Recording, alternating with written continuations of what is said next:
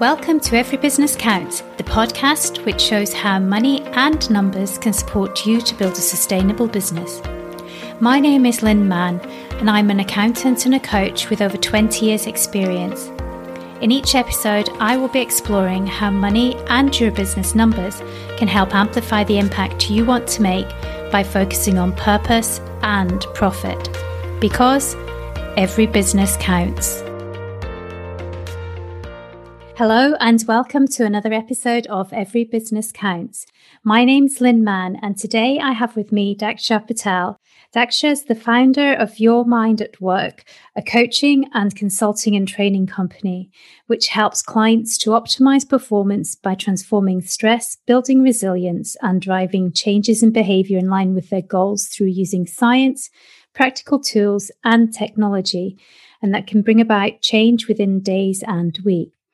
If you would like to contact Daksha after hearing this podcast, then please do reach out to her on LinkedIn. And you can find out more about her and her work at um, www.your-mind-at-work.com. So thank you for joining me today. It's really great to have you here and I'm looking forward to, to learning more. Oh, thank you, Lynn, for inviting me to speak on your podcast. You are welcome. So one thing I'm really curious about is kind of what led you to actually start to realize the importance of emotional intelligence and personal resilience. Um, so this is really interesting because it's probably a subject matter that I became interested in from a very young age, although I wouldn't have known that those subject matters were called resilience and emotion at the time.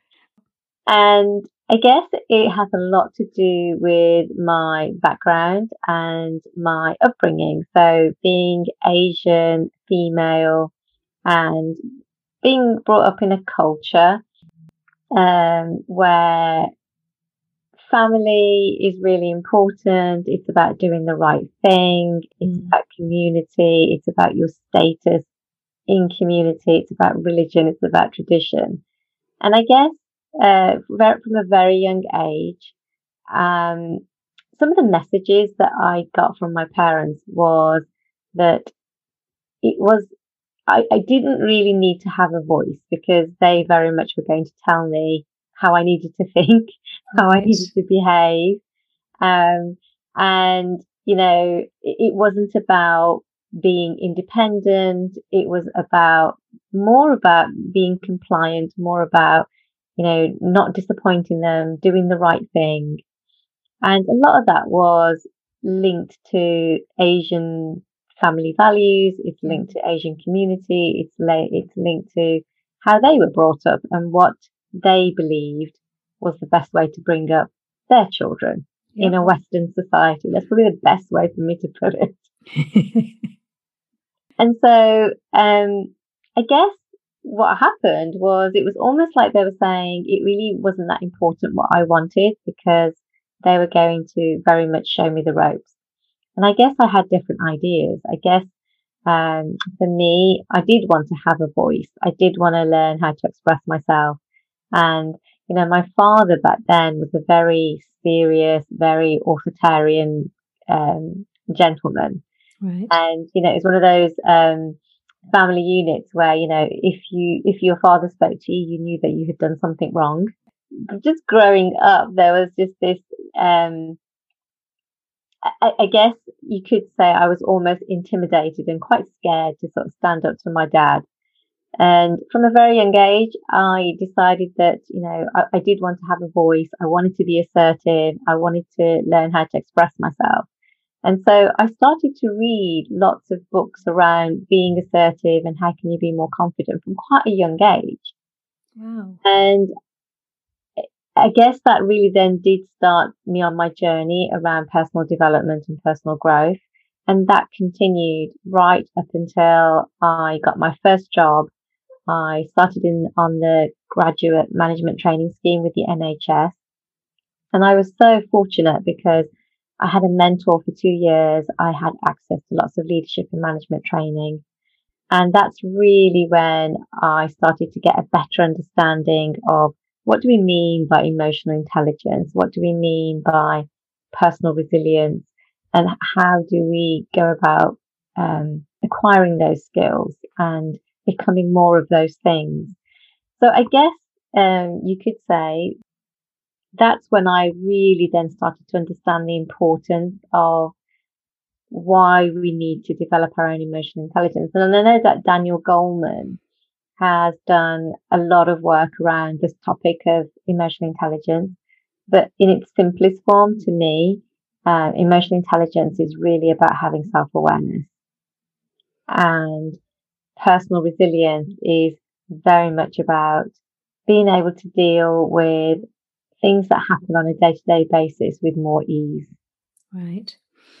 And thanks for taking the time to add that in at the end, because that was actually what one of the things I was going to ask you next. But it's interesting for me how almost that awareness of having to navigate a very specific um, cultural and family way of doing things but knowing that you wanted to do things differently and how could you do that?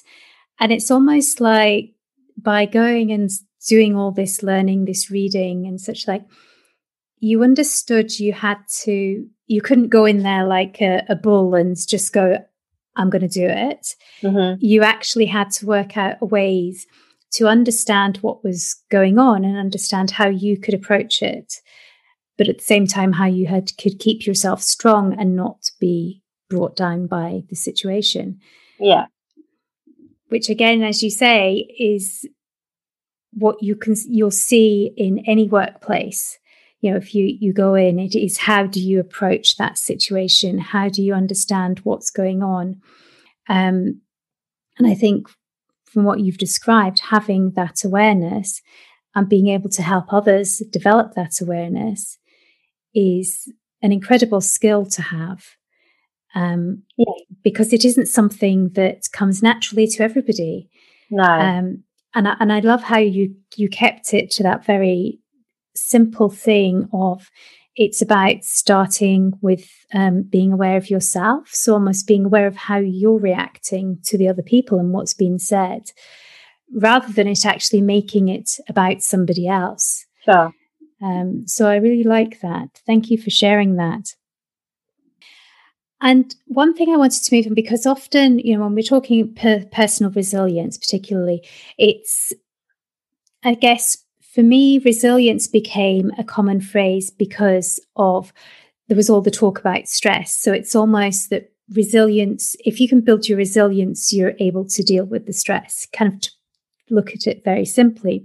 Mm-hmm but really just to help people understand, you know, what is the real cost of stress to um, an organization and what will drive stress within an organization and within the individuals? Yeah, so this is a really good question because um, there is so much research that has mm. now been done around the cost of stress. Right. And to organizations and even to small businesses, you know, just, and even if you're um, self employed, there's definitely a cost to stress. And I still believe that stress is a subject that people still shy away from talking about. And I still believe that sometimes most people won't recognize they're stressed.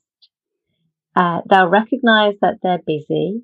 They'll recognize that they're, they're feeling overwhelmed. They'll say things like, there's just so much to do and not enough time. They're probably working very long hours. They probably aren't spending time looking after themselves and investing in their own self care and their own well being. Um, they're probably not having very good night's sleep. Um, and they probably feel like they're just not in control anymore. And yet people won't necessarily say, and therefore I'm stressed. Mm. So I think that's a, that's a one that's a really uh, for me it's a it's a biggie in terms of how do you get people to recognize that they are stressed and stress is a very unique it's a very personal experience and we all experience stress in our own way and um, different things will trigger the stress response in different people. And I say that it's really important to distinguish between what I call a stressor and, and, and stress itself. So okay. there's lots of things that people will react to. So, you know, you asked me what causes stress in the workplace. It can be so many things. It could be that you have an unsupportive boss. Um, so if you work in an organization where you're an employee, um, it could be that, you know, um, there's tension between your work colleagues. It could be that your boss doesn't listen to you. It could be that you're being asked to do more and more, um, or you're not being valued or you're not being recognized. Now, these are all stressors because we can all react to that in very different ways you know, if you're in a bigger organization, even in a smaller organization, it could be the fact that you have difficult clients that you're working with, or there's a cash flow problem. Mm. Um, it, you know, there's lots of things that can trigger you. And right now, you know, lockdown, COVID 19, working from home, not being able to see your colleagues and socialize with them, all of those are stressors because they're things that are outside of us that have the potential to stress us out. And actually how, when we, when we trigger that stress response, when we actually get stressed, it's because of the way that we are choosing to either respond or react to that situation or that person or that event. And that's really interesting when you do, you know, when you were talking about, you know, going through what is stress. And I, I actually just recorded um, and released episode 19, which actually on that I was looking, talking about the hidden cost at work, and, and stress is a huge hidden cost at work. But mm-hmm. in that, I recall very much um, my own personal experience of working in corporate. And when you were talking through this, and it's interesting, I would never have said I was stressed, except there would be certain things that would then suddenly trigger me. Mm-hmm. So I rem- remember specifically um, and this is, you know, I don't know how many years ago now, 15, 20 years ago.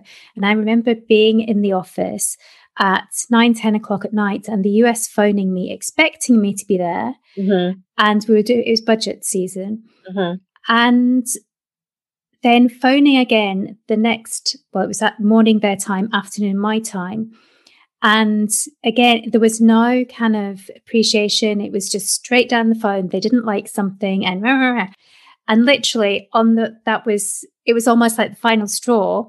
And yeah. I just burst into well, I came off the phone, then burst into tears. and of yeah. course everybody around me went, What's going on? Because that was, you know, normally I was the very calm one, you know, controlling oh. everything, whatever. But it's it's interesting what you say that I would never have said I was stressed, and that goes back to what you described about the um, emotional intelligence, actually being aware of what's going on in yourself and yes. and in your body, yes. um, and then being aware, I guess, as you say, of actually what triggers the stress within you, because as you said, it's going to be so different from from everybody else.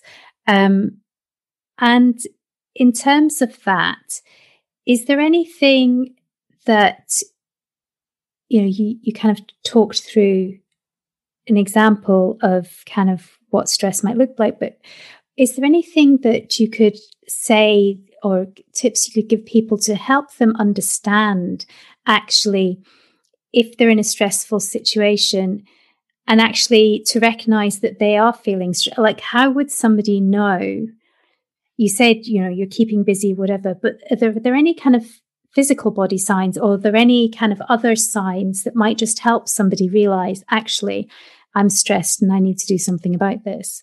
Yeah, you know, there's lots of signs that we are feeling stressed, you know, and if you think about stress in terms of there's different kinds of stress, there's mm. mental stress, there's physical stress, there's emotional stress. Right. So each one, and, and again, um, as you know, Lynn, I'm a HeartMath coach. So yeah. um, we talk about these um, different domains of resilience, and I'll come on to resilience. Um, but if you think about, you know, emotional, physical, um, and mental stress, when we experience different types of stress, what's happening is that our internal battery of energy that I, you know, I refer to this inner battery of energy that we have, our energy depletes. Um, and probably the best way for me to uh, explain it is uh, there's a fourth um, area of stress, which is around what we call existential or spiritual. Okay. And existential can be very much be around your values or your purpose or your beliefs. And if you think about it, of those four things representing like the four wheels on your car, mm-hmm. you know, when we all drive, we drive a, if you drive a car, you'll know that, you know, the pressure in the, in the tires has to be at the right level in order for yeah. you to efficiently get from A to B. And often if the pressure isn't at the right level, then you know that you're probably not driving your car in the most effective way.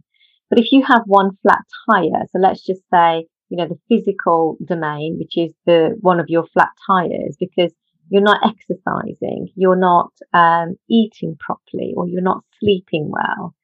Eventually, that energy is just going to keep depleting and depleting and depleting, and then you get this flat tire. Yeah. If you have one flat tire, yeah. you don't get very far, do you? No. and so the important thing is is to remember that we have to be balanced in all four. So we have to be balanced mentally as well as emotionally, as well mm. as you know existentially. And so often, if you have the mental, physical, and emotional imbalance, then the existential tends to come into balance on its own. Okay. But the emotional, um, where we experience emotional stress, this is the one that's probably where we deplete our energy the quickest and most often unnecessarily. And so it's the worry, it's the self doubt, it's the lacking self confidence, or it's the frustration that we feel.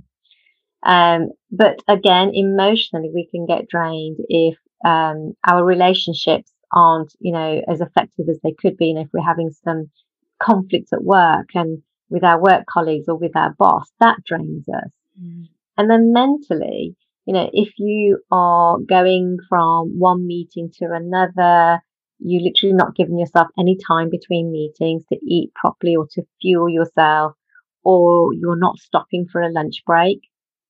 Um, and, you know, if you're grappling with lots of different issues where you're having to switch gears mentally because mm. you're having to deal with different types of problems, that's also going to deplete you. And so often some of the signs around whether you're stressed, ask yourself, you know, are you getting enough sleep? Do you go to sleep and wake up in the morning feeling even more tired and exhausted? Are you actually eating like in moderation? You know, is it balanced enough? Is it, you know, are you eating in moderation? Are you taking, are you stopping for a lunch break? You know, how many hours in the day do you work? Um, do you actually manage to switch off and get some me time of a weekend, or is it just all work, work, work?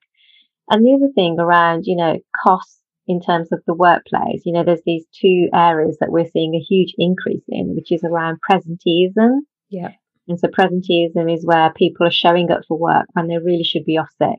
Yeah. And it's this fear that if I don't show up at work, people are going to judge me, that maybe I'm not coping, or if there's a round of redundancies, you know, I don't want to be uh, giving my boss the impression that, you know, I'm a slacker and people are turning up. Um, and there's also something about, you know, leaveism. And this is where people are using their annual leave to catch up with their workload. Wow. I hadn't heard of that one. Yeah. So that's another area that's on the increase. And the thing about, you know, presenteeism, leaveism is the fact that, you know, information technology is a great thing. But what it also means is that we're, we're all, we have become part of this always accessible and always yeah. online culture, you know? So we're constantly looking at our phones. Everybody's expecting an instant answer as soon as they send you a text message, yeah. email. So we're constantly online, you know, we're constantly on the go. And so if we're not switching off from some of that, there's some sure signs that we're stressed. And if you've lost your sense of humor, maybe everything feels like too much effort and you're no longer making the effort to do the things that you enjoyed. A lot of people will say, you know, I used to really love dancing and I used to really love doing this and I used to love playing my guitar and I don't do any of it anymore. And actually, you know, if you just do things um, all the time that are depleting you, then that's when your inner battery of energy is being depleted all the time. And most people will keep going and going and going until they get to that point where you basically burn out or you break down. Yeah, and I, I love the analogies you've used there with the the batteries and with the car because it is about um, being effective and efficient, but it's also that reminder, you know, when, when you're talking, what was coming through is we place so much emphasis on our work life and having to give um, and meet others' expectations in uh-huh. work.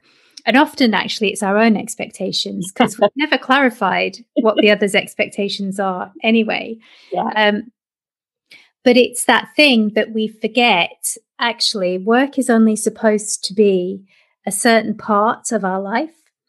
And actually, we need the weekends, we need the evenings, whatever, however our life is structured. We need those dine times to actually regenerate yeah. and refresh yeah. and keep things in perspective almost. Absolutely. Yeah. And i guess that's really where the resilience side comes into it. So um you know long time ago i was probably one one of those individuals who talked quite a lot about work life balance work life balance. Mm. and then as i've you know gone through my corporate career and now you know self-employed I, I don't believe that actually there is this work life balance, but what I do believe is that you can have, you can aim for work life harmony. Because I think sometimes when you talk about work life balance, it automatically means that you do 50% work and 50% life. Yeah. But if you're self employed and, you know, when you work in a corporate world and you've got a, you know, a high flying job which requires you to, you know, spend a lot of time in work, you're not necessarily going to get that 50 50 work life balance. But if you can create some sort of harmony whereby you recognize that, you know, yes, there's going to be times when I'm going to have to go flat out and work really hard, but you have to recognize that I can't sustain that forever. Yeah. And there comes a point where I have to say, okay, I worked full out for two weeks. Now I need to make sure that I'm taking some time out and I'm resting and now I'm recharging my inner battery of energy. I'm recuperating. I'm, you know, getting some of that restorative rest and sleep. Um, and so that's really important. And so this is probably where resilience comes into it. So I often talk about how stressors can deplete you. Yeah. So resilience is about doing those activities that actually renew you. Okay. Yeah. So this is where people might exercise, people might do some meditation or mindfulness exercises. And my go-to um, activity is really breathing.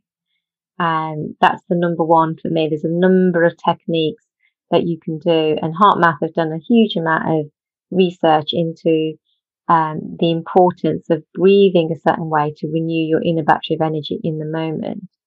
And often when you talk to people, or, you know, when I, when I uh, talk to clients and I will ask them, you know, what does resilience mean to you?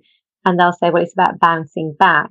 And so for me, resilience is about not just about bouncing back because it's about that's what happens after the event. Yeah. But it's about having that capacity to deal with something um, beforehand, during, and after. And the thing about resilience is that it is capacity that you build so you have to practice um, building resilience. It's it's no different to if you've never run in your life, you wouldn't go out and try and run half a marathon on your first go. you would have to build it up. Yeah. Resilience is no different. If you don't practice building that resilience, when you need it the most, when you hit with life's challenges and you really need it the most, you're not going to have that capacity. It's not going to be there. So it's an ongoing practice. You have to build the muscle in the same way that you would build the muscles for your legs to carry you for half a marathon. Yeah. And that's that really got me thinking then when you were talking about having to to build that muscle to that resilience isn't there because it is that thing that you think I think particularly when you're younger, you think, oh, I'm resilient, I can cope with this or whatever. But it's that forgetting that um, or not realizing it's something that you have to constantly build. Yeah. And to be honest, it's not something I've really thought about. You know, it's kind of, I would be aware of it, what helps, but I haven't actually thought of it as, as building a muscle to help keep that, to, I guess what I see, it's going back to your battery analogy. It's almost like your resilience is almost I don't know, we say the full battery. Well, you've got to stay in the green. Yeah. Yes. and it's kind of going down and you're getting really depleted. And it's like you've run out of resilience, but you're still keeping going until you hit rock bottom. Whereas what you're saying is actually you just need to keep topping it up yes. constantly. Yes. And then as the stresses bring you down, you're remembering to do things that will top you back up. So you actually never get down to that absolutely real bottom. Yeah. yeah. It's like um there's two analogies. When you we all have a smartphone, well most of us do. Um and when we see that battery going into the red, the first thing you do is you plug it in, don't you? And you yeah. charge it up. When we know that we're running on empty, you know, those where some of those sayings come from, don't they? I'm running on fumes, I'm running on empty we know that, and yet we don't plug ourselves in to recharge our own batteries. And in the same way, if you go back to the car analogy, if you were to leave your lights on overnight, um, um, when you come back in the morning, you would have a flat battery. Yeah. And when you leaving your cars on, leaving your lights on overnight is that same as, you know, when you constantly are worried, you think you're not thinking about something, but you yeah. are and you it is worrying you or it's frustrating you or you know it's causing you to resent somebody or something that's when I was saying about how often it's in the emotional domain that we deplete our battery the quickest and often right. unnecessarily. And generally, then we're not really aware of of what's going on. Yeah, it's really interesting. Yeah, and I guess that's really where some of the emotional intelligence comes into it. It's about having building that self-awareness just becoming more self-aware of what mm. your emotional triggers are you know what is it that you know triggers the stress response for you. You know when do you feel angry or resentful or guilty or sad or you know when do you experience those emotions? And the more aware you can become of that the more empowered you will be to then do something about it. You know, because I often say to people, you know, once you know that you're feeling angry about something or you're frustrated about something, it's not about saying that I'm never going to experience those emotions in the real world. You know, if you're, you know, in an ideal world, you might not. But in the real world, we're all going to be faced with challenges that are going to uh, mean that we're going to experience those emotions.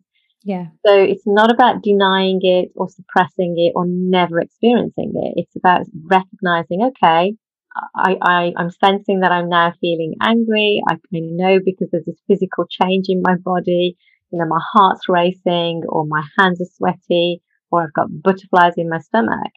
So it's about really important to acknowledge it and, and, and accept it. But then it's about really saying, so, you know, what do I want to do about it? Mm. How long do I want to keep feeling this way? because the longer you feel that way, the bigger the negative impact it's actually going to have um, on your physical, biological, chemical, and neurological body. Yeah. And that that really does make sense. And it is that as you going back to the emotional intelligence, as you say, so if you start to become more aware of the emotions you're feeling, you can actually recognize it as an emotion, and then it becomes actually what do I want to do about it? Yeah. And it's that when you can start to have that reaction, you can then move on. And would you say then, if you're controlling, if you're being more aware of your emotional intelligence, your kind of emotions, what's going on, actually it becomes easier to maintain your resilience because you're not draining as much? Yeah. So, you know, the more you become aware of it. So sometimes though, you could say, you know, I know I get really angry, mm-hmm. but unless you are willing to do something different, what's going yeah. to happen is that your battery is going to deplete. And actually building resilience is really about saying, So in the past, maybe I would have stayed angry about this thing for like, you know, weeks. Now building resilience and building that capacity means that, you know, I can, I only stay angry for about five minutes. Wow. And that's the difference, isn't it? Yeah. So it, it, and that's the work. That's the work that you have to do and practice because, you know, these emotions and, um, I'm probably going to say something which is going to sound like a bit controversial, um, but it's meant to be. Uh, but often we do get addicted to our emotions. Mm. You know, so people often associate addiction with like alcohol or chocolate or drugs or gambling.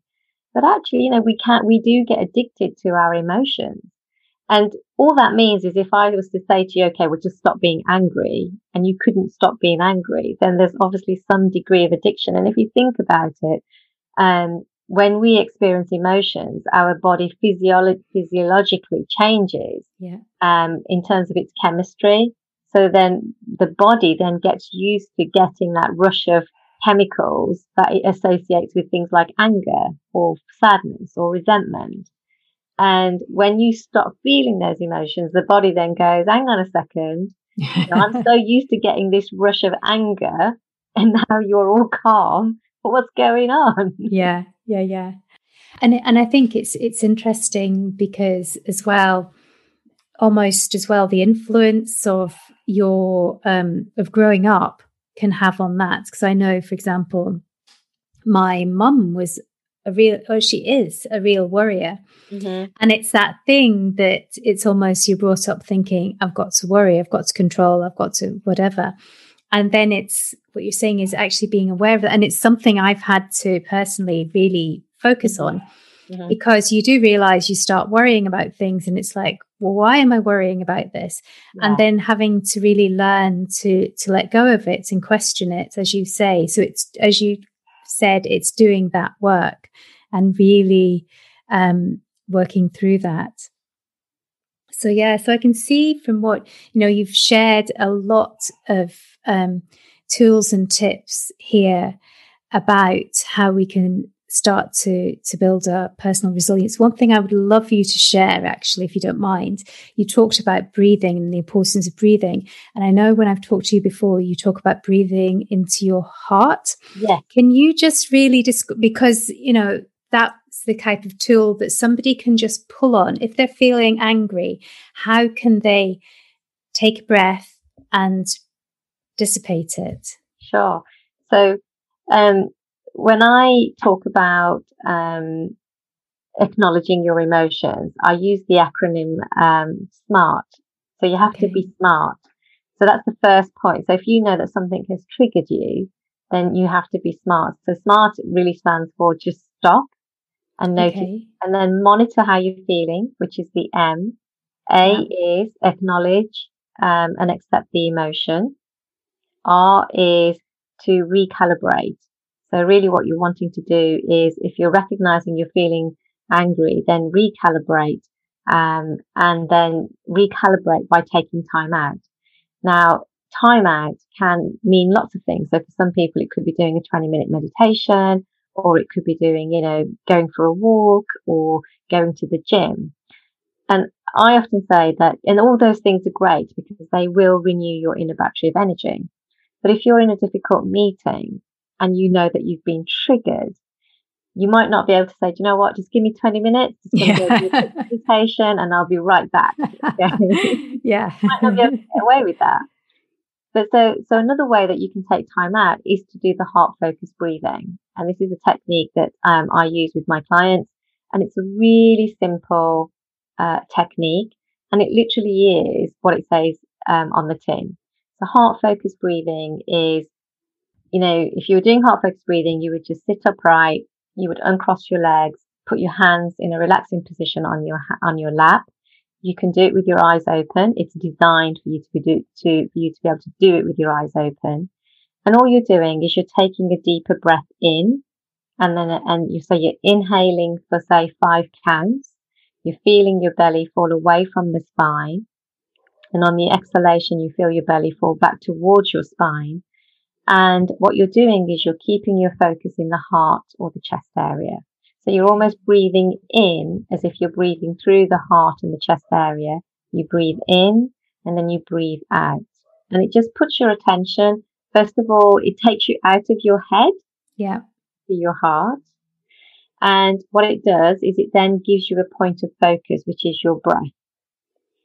And so really all it does is it gets you into a neutral place. Okay. And so if you can breathe in for five and then you breathe out for five, and you really do want to be breathing deeper than you would normally breathe. Most okay. people breathe shallow. They breathe, mm. they breathe into their chest and then back out again. Yeah. And all the research shows that, you know, when you start to breathe in this rhythmic, coherent way, um, what happens is the, um, the signal that goes from the brain, sorry, from the heart to the brain becomes more coherent. Ah. Interesting. Well, thank you for sharing that. Um, I think that's really because you're absolutely right that if we're in a, a meeting, if we're even in the workplace, we mm-hmm. can't just walk away or if we're on the phone, whatever it is. And you've just given us a great tool to be able to use. So thank you. And we've talked very much about kind of a lot about kind of um, personal emotional intelligence and um, personal resilience. If you've got a team and you're managing a team, how can you get them to be develop their own emotional intelligence or to develop their own resilience? Because you know, do you find there is a difficult conversation to have that, or are people quite open to actually this is going to help me, um, and I need to do this? If you think about it, you know, if you work in a team, a team is made up of individuals. Mm-hmm. Okay. So if each individual takes some self responsibility and some self accountability, then, and everybody's given the same information, the same tools, um, then you should see that impact as a team in the team as a whole. Right. So one of the things, you know, um, one of the things that I, I've done is where we've been, I've been asked to go into an organization and provide um, emotional resilience training to managers. And, you know, managers need to understand their own stresses yeah. because if you're stressed, then you are giving off um, energy. You're giving off that signal. Emotions are emotions in uh, emotions are energy in motion, aren't they? Yeah. So if you are stressed, then often what happens is that your focus tends to become on you. You know, you're, you, it's all about, it becomes about you, doesn't it? It's about, you know, nobody cares about me or what is it that I need to do to survive this situation. But when you're, and so if you're in that position, it's all about survival. So you're not necessarily thinking about how do I respond to my team in the best way. Yeah. You don't necessarily listen. You don't necessarily feel it's a time to open up your heart and collaborate. Yeah. You know, and so when you're, when you've triggered the stress response, the body has already gone into survival mode and now it's going to do whatever it needs to do to keep you safe. So, and this is obviously where, you know, the whole mind, body and brain connection comes into it. And, you know, if you're stressed, your body is basically saying, he picked up the signal to say, you know, Lynn's being now chased by a lion and I need to keep Lynn safe. So your brain, that the rational part of your brain switches off because if you're being chased by a lion, then now's not the time to go, let me do a SWOT analysis. Yeah. let me do an option appraisal here. Yeah. It's all about survival. So, you know, you need to just run or, you know, fight or, you know, whatever it whatever is. it is. Yeah. So when as a, as a manager managing a team, first of all, it's really important to rec- you know have that emotional intelligence and that self awareness around what's triggering me. Yeah. How when I'm triggered, how do I behave around my team? And then you know it's about okay, um, let's think about the team and giving the team those tools and um, information and that knowledge as well around you know developing their own self awareness around you know so when i get stressed how do i think you know, mm-hmm. do I think I'm the victim or do, you know, do I see possibilities or do I just see the, you know, the glass is always half empty? Yeah. How do I behave? You know, am I, do I get more argumentative with my team? Do I withdraw? Do I decide, you know, this is all too much and I just want to have a duvet day? And how does that make me feel? You know, do I get angry? Do I get sad? Do I get, you know, do I experience anxiety? You know, do I feel depressed? What, what is it? So, and, and in that team, everybody's going to have different trigger points. Yeah. Everybody's going to think differently. Everybody's going to behave differently and everybody's going to act, uh, feel differently. So, you know, if you think about it, you know, when, if the team themselves are all stressed, then it's probably, they're probably, because they're in survival mode, it, they're going to be thinking more in terms of being competitive. It's more around survival. So I need to keep this for myself and I can't share it, you know, because I need that piece of information because that might help me at some point in the future. So you're not in collaboration, you're in competition. Yeah. When you're stressed, you're not seeing the wood for the trees. So as a team, if you're all stressed, then you're not going to come up with those new ideas um, and see things differently from a different perspective. You're not going to be able to see those possibilities, and you're definitely going to lack focus. So, you know, things that might have taken you, you know, I don't know, 30 minutes to do might even take you half a day to do. and then often when you're stressed, you don't make good decisions. You know, mm. you often say things you regret um, making simple decisions feels so difficult. Like, you know, what do I want for lunch? You know, that's, you know, I don't know. Do I want this? Do I want that? You know, simple decisions can feel so challenging, you know? So in the same way that an individual reacts, um, and, and, you know, deals with stress, you'll see that within a team, but just in a bigger, on a bigger scale. Yeah.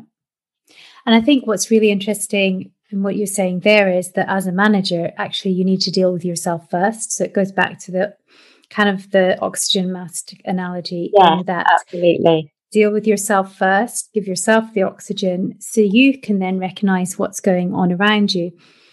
But also, what came up for me, and it'd be interesting to see your thoughts on this, is that you need to have psychological sa- so safety within the environment so that people feel open and able to talk about it.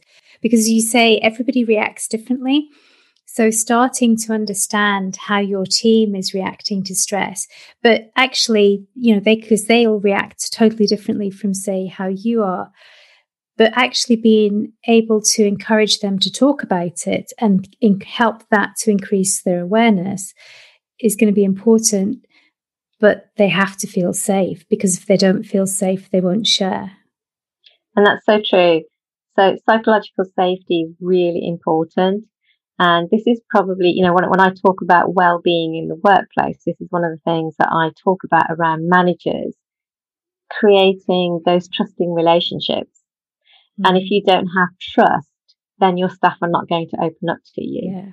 You know, um, and, and this is part of you know, sometimes not all managers feel confident or comfortable or even competent to just have what I call that well-being conversation.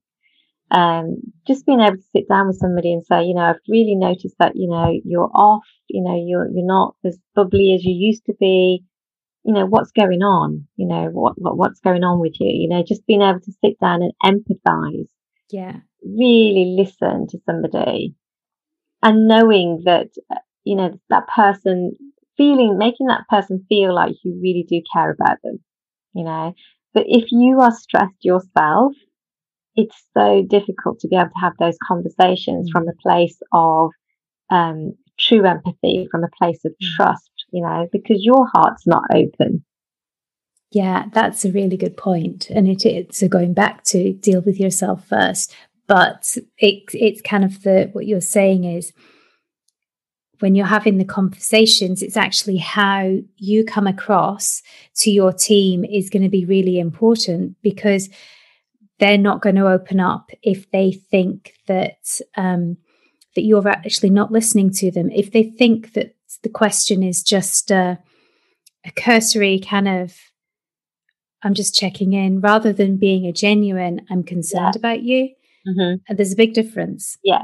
And you will feel it yeah. That's the difference. You, we all know it, you know, when we all know when somebody's genuinely concerned about us and we, we feel it. Yes. You know, true. You, you feel the difference. So yeah. you will know. Yeah. And I think, you know, having just talked about psychological safety, kind of, um, leads me on to the last question here because for me, people, you know, money is just com- something that people really do not like talking about and need to feel safe and secure to be able to open up to it.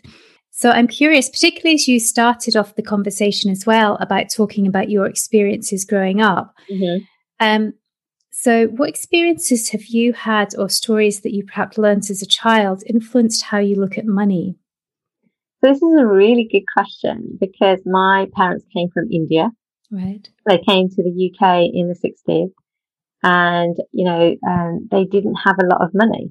Mm. And um, when my parents first came to England, they actually lived with another family in, in a in a room in a in a terraced house. Wow.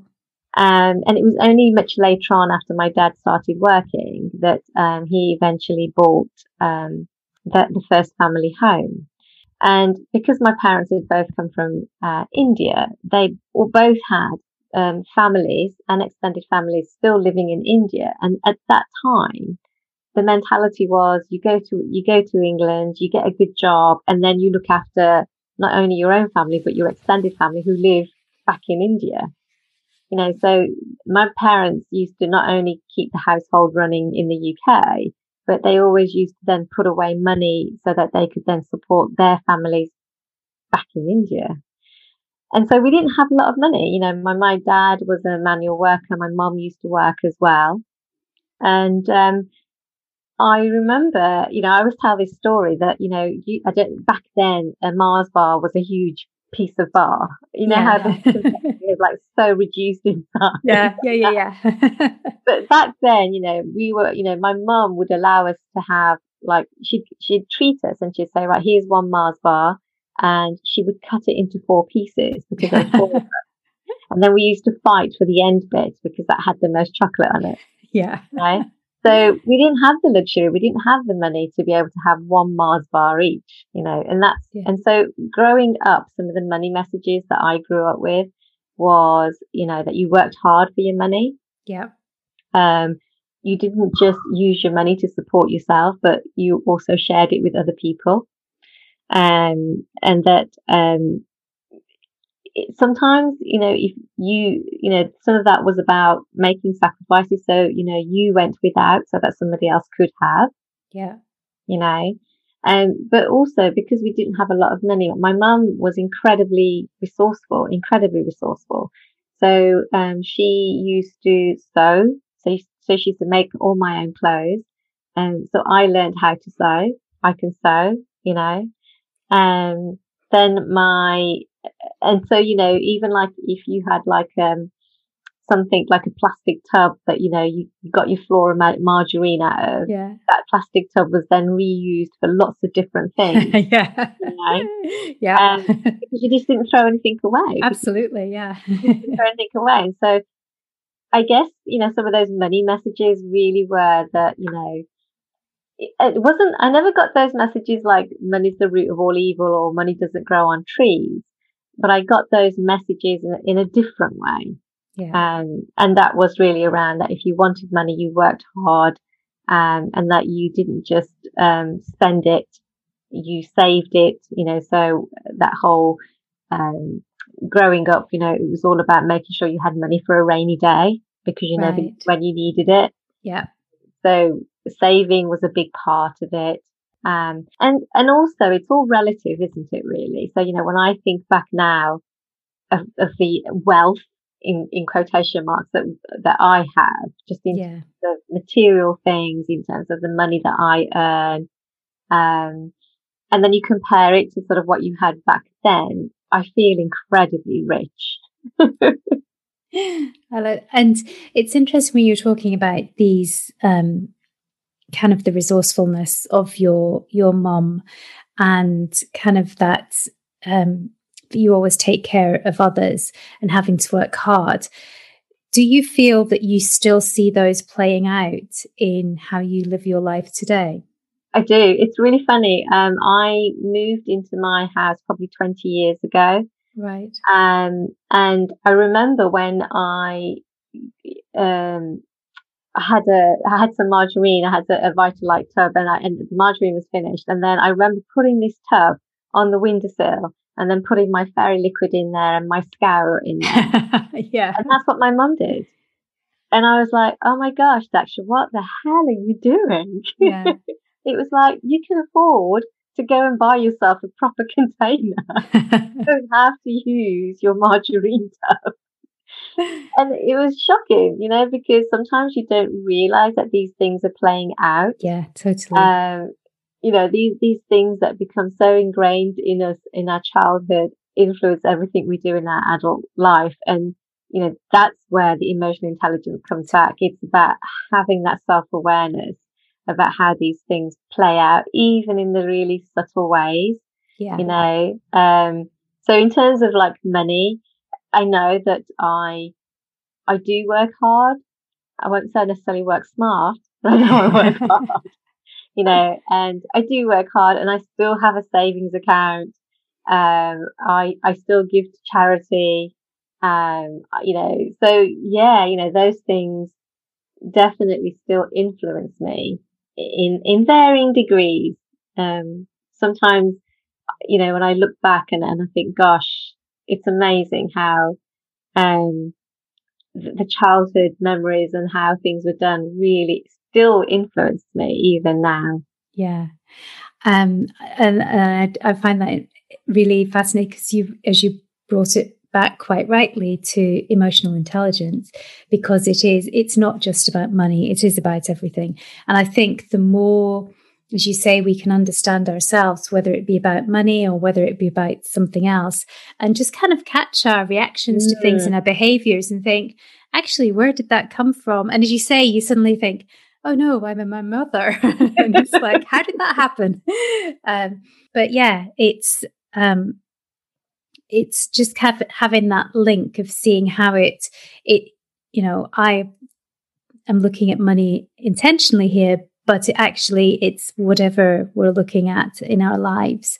We have to be aware of what's been going on. So i love how you linked that back. Thank yeah. you uh, it's, it's interesting just as you were talking there was something else that came up and like you know my, my parents never threw anything away because it was like you never know when that's going to come in yeah. And you know I still have that mentality. You know, sometimes I really struggle to throw something away because I keep thinking, oh, you never know that when that's going to come. And I'm like, no, that's just, that's just childish yeah. stuff coming out, you know? Yeah. Um, luckily now, uh, I tend to give a lot into charity. So that makes me feel a lot better. So, yeah. So you're not wasting it. exactly. oh, yeah. I like that. Well, thank you very much for coming on, and you've shared such a lot today. So thank you. It's been um, it's given me a lot to think about personally because I think sometimes we don't necessarily make all these connections through, mm-hmm. and I've liked mm-hmm. how you've kind of linked it very practically. So thank you. Um, I appreciate you being here and having the conversation. Well, well thank you, Lynn, for inviting me. Our deepest gratitude to you, and um, I've really enjoyed chatting to you. Oh, I've enjoyed it as well. So thank you. Thanks for listening to this episode of Every Business Counts. If you've enjoyed this episode, why not head over to our Facebook group, Every Business Counts, and share what you've enjoyed and your highlights. I look forward to sharing more with you next week. Bye for now.